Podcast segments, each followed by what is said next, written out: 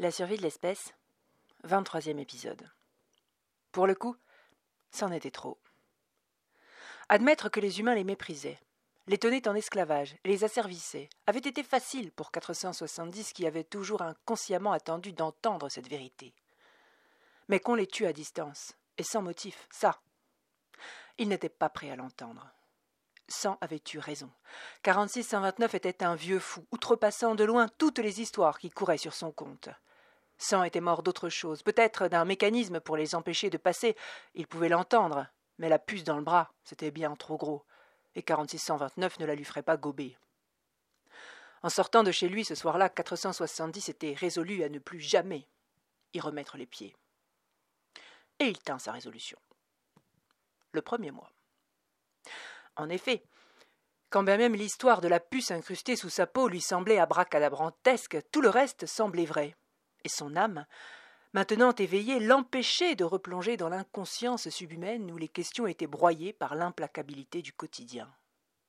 Il n'arrivait plus à retrouver la stupide placidité dans laquelle il végétait auparavant.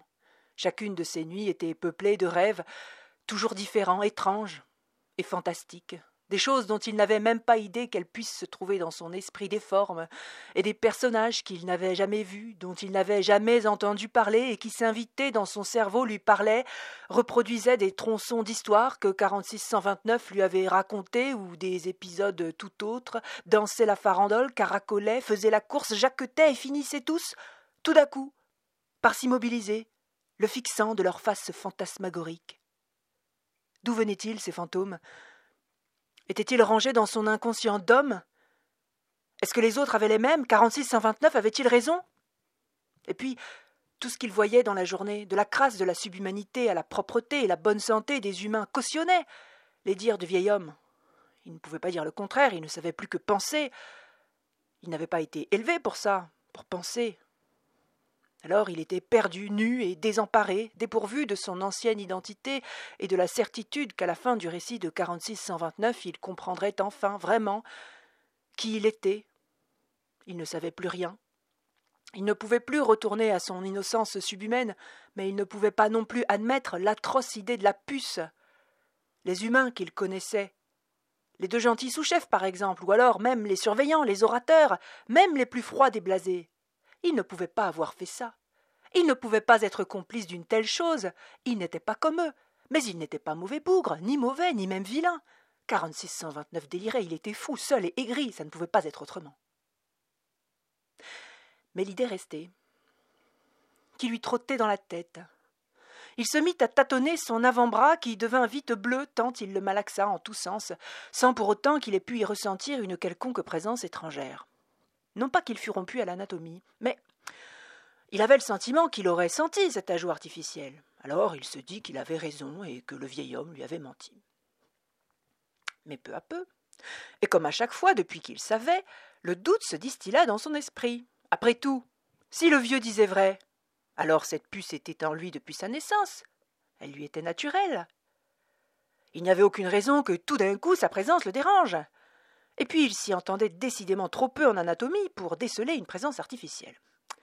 Et ce dernier doute, cette dernière possibilité que le vieil homme ait raison malgré l'incongruité de ses dires, hanta 470 pendant plusieurs jours avant qu'il ne décide d'entreprendre quelque chose.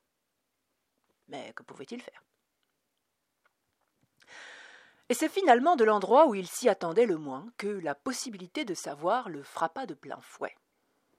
Après avoir fait le dégoûté en voyant 800 dans les bras d'un autre sous-homme, 470, fatigué d'avance par l'idée de se chercher une nouvelle compagne, et bien obligé de satisfaire à certains de ses besoins, avait fini par reprendre le chemin de sa couche. Lui et 1515, surnommé Marignan évidemment, le nouveau compagnon de 800, avaient trouvé un arrangement à l'amiable, comme cela se faisait assez facilement dans la subhumanité, quelque chose comme un soir sur deux, ou à peu près. Et un jour, alors qu'il entreprenait de déshabiller Charlemagne, Marignan entra dans la pièce. Tous deux se confondirent aussitôt en excuses, et ni l'un ni l'autre, ni Charlemagne, ne fut véritablement capable de définir qui était dans son tort ou dans son bon droit, et lequel des deux devait normalement disposer de ses bonnes grâces pour la soirée. Chacun des deux voulant, fort courtoisement, céder sa place dans le lit de leur dulciné, ils ne réussirent pas à trouver d'accord et Charlemagne sortit finalement une bouteille d'écorche gosier en leur proposant, avec son innocence naturelle, de faire connaissance autour d'un verre. Ouf, cette proposition en valait bien une autre, et 470, qui était là plus par ennui que par envie, se laissa tenter. Et grand bien lui en prit.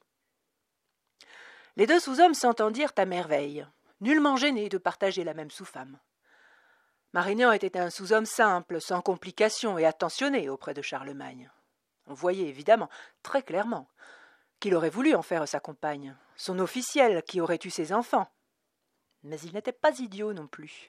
Et il avait su sentir l'attachement de Charlemagne à 470. Il avait compris que contre cet attachement-là, il ne pouvait pas lutter, et qu'essayer d'éluder son concurrent aurait conduit à se mettre hors de cause, automatiquement, il savait que le mieux qu'il y avait à faire, c'était d'attendre. D'attendre que 470 se lasse de 800 et la laisse, ce qui finirait par arriver, et que ce jour-là, il l'aurait pour lui et pour lui seul. Et c'était pourquoi il supportait patiemment la situation avec résignation, mais bonhomie. Il n'avait aucune rancune envers 470, ni envers 800, sachant que personne ne pouvait prétendre être maître des sentiments humains, ni de ceux des autres, ni même des siens. Au cours de la conversation, Marignan expliqua à 470 qu'il travaillait au crématorium. Il avait en charge de brûler les corps des subhumains morts dans la journée.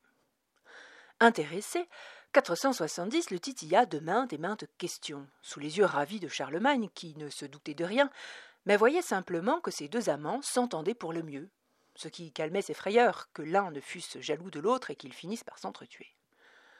Marignan, ravi de l'intérêt qu'il sentait chez son interlocuteur, se prêta avec plaisir au jeu des questions-réponses. Il était un subhumain très consciencieux et efficace, qui avait réussi à gagner la confiance des humains qui l'encadraient. Ainsi, quand le travail dépassait le cadre des horaires classiques, les hommes, très peu soucieux de l'accomplissement de cette tâche, laissaient volontiers Marignan finir le travail jusque tard dans la soirée, seul et sans surveillance. Ça satisfaisait tout le monde, les humains qui rentraient chez eux en sachant que le travail était accompli, et puis Marignan, qui gagnait par ses extras des paquets de cigarettes, du vin, et même parfois du chocolat ou des friandises. Une fois même, quand le labeur l'avait lié au fourneau toute la durée d'une nuit, l'humain qui l'encadrait lui avait fait cadeau d'un magnifique chandail de laine et d'une journée de repos. Si on avait raconté cette histoire à 470 quelques mois auparavant, il n'y aurait jamais cru, trouvant par trop extraordinaire qu'un humain puisse faire confiance à un subhumain, voire même que Marignan détienne une richesse telle qu'un pull en laine. Mais aujourd'hui, il avait l'esprit tellement ouvert qu'il crut volontiers ce que Marignan lui racontait sans même songer qu'il aurait pu en douter. Marignan, qui avait rarement l'habitude de se raconter, et encore moins en étant écouté avec cette franchise extrême et sans détour qui émanait de 470, fut pris d'une vive amitié et d'une confiance respectueuse envers ce sous-homme qui le poussait à la confidence avec tant d'intérêt. Ce qui arrangeait bien 470, qui venait de trouver son moyen de découvrir la vérité. Restait à le demander. Mais comment? Raconter toute l'histoire était trop long ou trop risqué. Un rapide coup d'œil dans la pièce lui fit remarquer que Charlemagne, bercé par leur longue conversation qui l'intéressait guère, s'était endormi, soulevant de son souffle régulier une mèche rousse qui barrait son visage. Il n'était plus que deux éveillés, et ça lui donna du courage. Est-ce qu'il serait possible de voir les cadavres? Ouais. Bien sûr. Viens un soir où tu auras entendu parler de beaucoup de morts, un jour où il y aura eu un gros accident, tu fais le tour du crématorium 27, c'est pas gardé, et derrière tu verras une porte rose. Tu entres, elle est toujours ouverte. Tu suis la ligne rose sur les murs, et après deux ou trois portes, tu me verras. C'est pas dangereux? Non, pas si tu viens après le coucher du soleil. Je suis seul ces soirs-là, et puis ils reviennent jamais. T'inquiète. Merci. Et est-ce que tu penses que je pourrais, comment dire, euh, être seul avec les cadavres? Oui. Comment, comment tu sais? tu sais, il n'y a pas grand monde hein, qui est intéressé par mon métier. Et les rares qui le sont me demandent toujours la même chose, répondit Marignan. Et puis il ajouta avec un léger sourire un peu triste. Chacun ses goûts. Je. 470, comprenant ce que l'autre venait d'imaginer, pensa un instant à se disculper, mais y renonça finalement, préférant passer pour ce qu'il n'était pas plutôt que d'avoir à expliquer la véritable raison de sa requête. Les deux subhumains se quittèrent, contents chacun de l'autre, de leur soirée, et de partager Charlemagne avec un subhumain si plaisant. 470 se leva le lendemain, pris dans un cas de conscience tel qu'il n'en avait jamais connu. Il souhaitait ardemment qu'un énorme accident survienne, tuant des dizaines de subhumains et lui permettant d'assouvir sa curiosité, mais dans le même temps, il avait conscience que cela devait être mal. Il finit par se raisonner en se disant qu'attendre la mort de subhumains n'était pas la provoquer, et qu'il ne faisait que tabler sur la proximité d'un tel événement dû, non pas à sa volonté évidemment, mais au manque de soucis de sécurité des humains. Les humains, encore une fois, responsables de tous les maux, comme c'était commode. Et comme pour le punir de sa volonté coupable, le destin fit qu'aucun accident notable n'intervint durant les quinze jours suivants. 470 n'en pouvait plus d'attendre, se demandant pour quelle raison il n'y avait aucun accident pendant une si longue période. Il n'y avait bien entendu aucune raison valable, hein, et certainement pas la volonté de la nature ou de la société de punir 470 de son attente coupable. Et 470 n'eut pas d'autre choix que de prendre son mal en patience. Au seizième jour, alors qu'il était attablé à l'usine, occupé, comme à l'accoutumée, à rentrer des fils de couleur dans des bagues noires, il entendit une lointaine détonation, suivie d'un tremblement qui fit tressaillir toutes les vitres du bâtiment. Aucun subhumain ne réagit. Ils savaient bien que leur curiosité serait satisfaite quelques minutes plus tard. Et en effet, une dizaine de minutes après la détonation, la rumeur faisait bruisser les établis, porteuse des détails de l'accident. C'était l'usine de pneus cette fois-ci, apparemment à cause d'une mauvaise manœuvre. Les morts et les blessés se comptaient en dizaines. Le petit subhumain tout sec qui travaillait à droite de 470 se mit à trembler de tout son corps, et son visage pâlit plus qu'à son habitude. Son frère travaillait dans l'usine de pneus, ainsi que sa compagne. Le petit sous-homme tremblant avait un mal fou à accomplir son travail et prenait beaucoup trop de retard, terrorisé autant à l'idée d'avoir perdu des êtres qui lui étaient chers qu'à celle de ne pas pouvoir venir à bout de sa tâche, ce qui était idiot, mais quand on est choqué, des fois on a des pensées idiotes. Et 470 eut alors une réaction d'une étrangeté totale. Il fut pris de compassion. Et, sans mot dire, il se hâta de terminer son travail pour aider son voisin.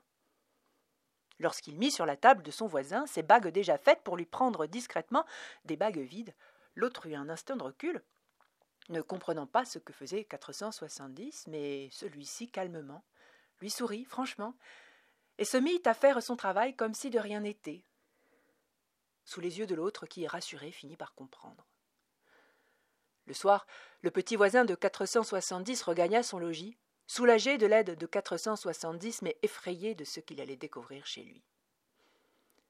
470, chamboulé d'avoir vu la détresse d'un de ses semblables, mais de savoir en même temps que cette détresse faisait son contentement, hésita un instant à aller au crématorium et puis, finalement, admit que chacun des morts qui lui fournirait l'occasion d'approcher de la vérité seraient les parents, frères, sœurs ou amants d'autres subhumains qui les pleureraient.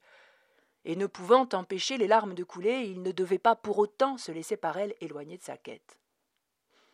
Après un dîner rapide et un baiser à sa mère, 470 prit le chemin du crématorium en emportant sous sa combinaison un paquet plat et oblong. Tous les subhumains connaissaient le chemin du crématorium et, si tant est qu'ils ne le connaissaient pas, il leur aurait suffi de suivre les relents de fumée âcre et épais qui parcouraient de leurs bras tentaculaires toute la périphérie.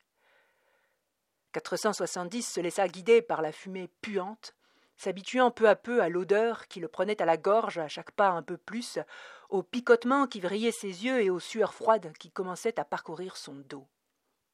Après quinze bonnes minutes de marche, il déboula sur l'alignement des crématoriums une cinquantaine de grandes bâtisses jaunes et symétriques, ouvrant leurs larges portes rouges vers la ville, dans l'attente macabre de leur chargement de corps.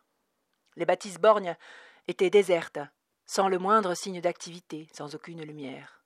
Seule la fumée s'échappait encore et toujours des immenses cheminées au cou perdu dans la nuit. Il dut dépasser vingt-six crématoriums avant d'arriver à celui où travaillait Marignan. Devant chacun, il sentit la même odeur de mort et d'absurdité qui émanait des portes ouvertes aux rougeurs de muqueuses. De grandes bouches attendant des corps à engloutir.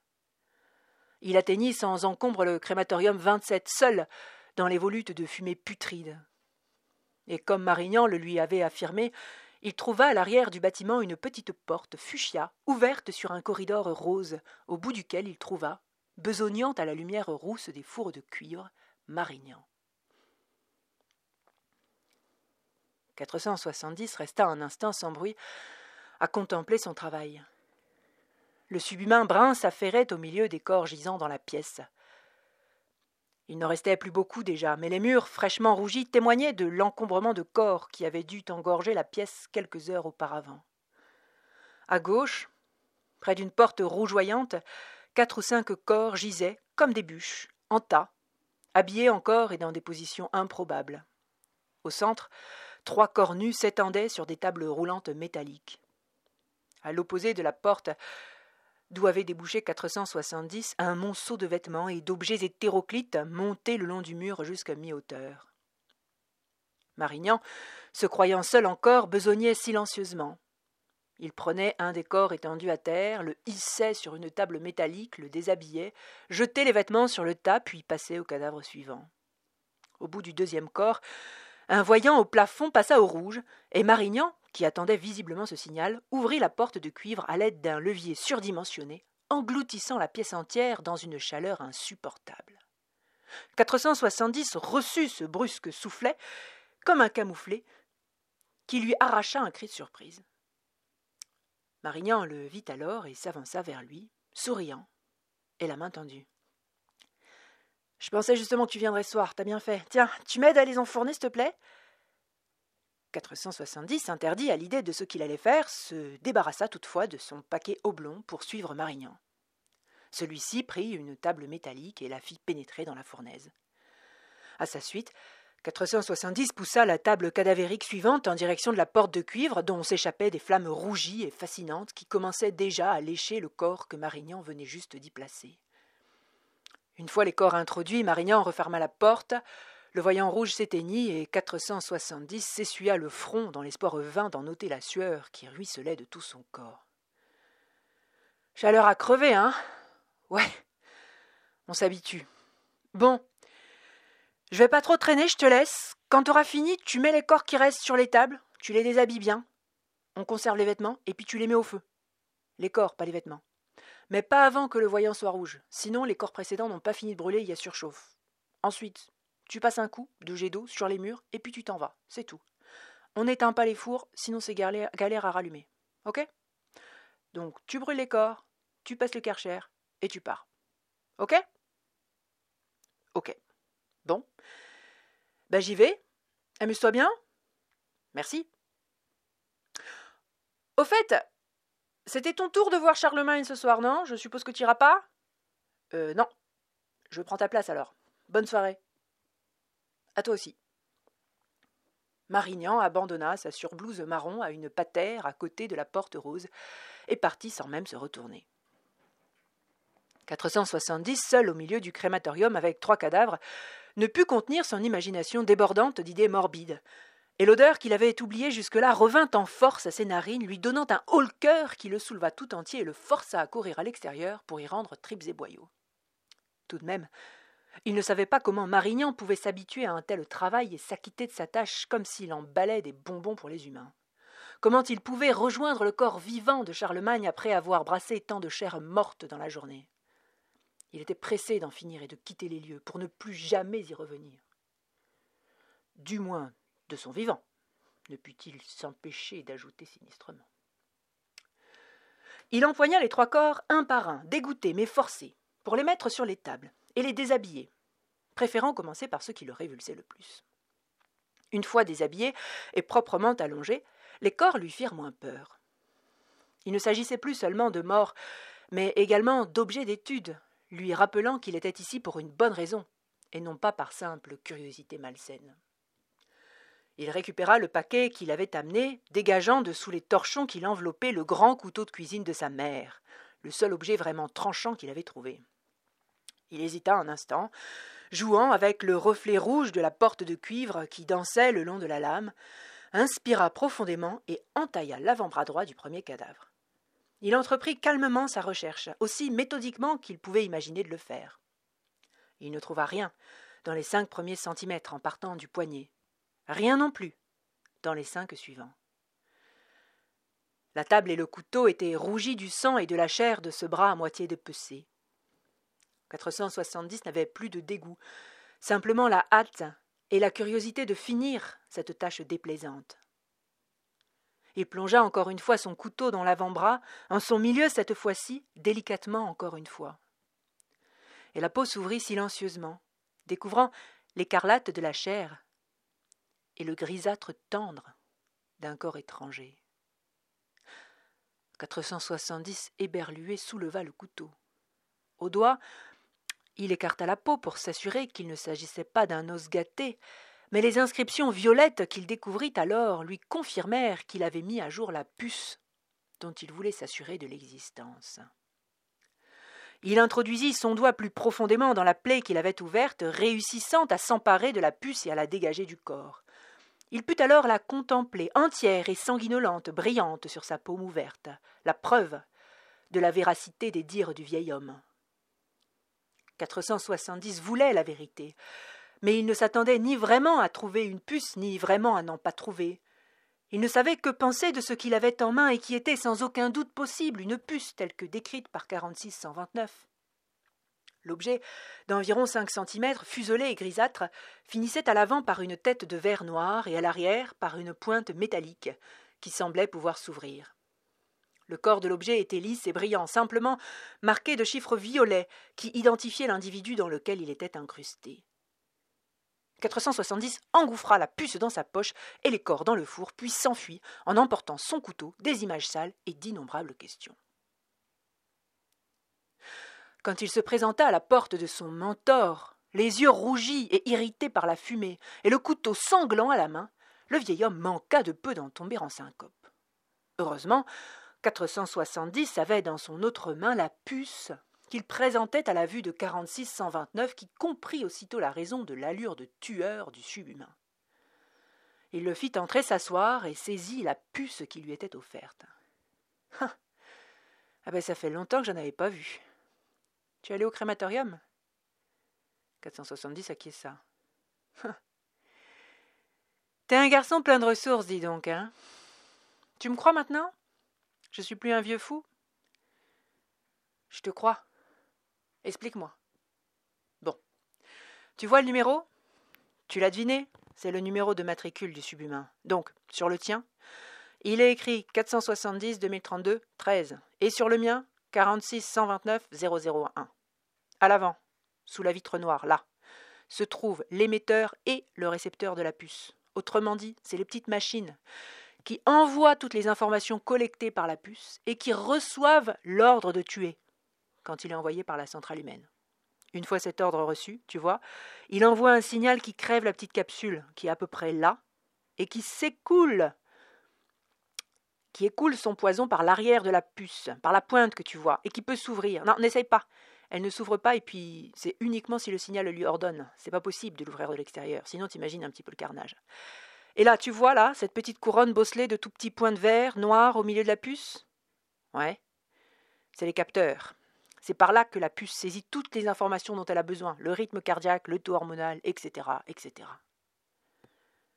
4629 caressait l'objet, hypnotisé par cette technique superbe et meurtrière. Il ne pouvait qu'être impressionné par l'intelligence humaine, par cette capacité prodigieuse à produire des chefs-d'œuvre de technique, à polisser la création, à la plier à sa volonté, sans bien réfléchir à sa volonté. C'en est terminé pour cet épisode. Je vous remercie de m'avoir écouté. Je vous rappelle que vous pouvez vous abonner directement sur PodCloud, Apple Podcast ou Deezer. Et n'hésitez pas à parler du podcast autour de vous, s'il vous plaît. Merci à tous et bonne journée.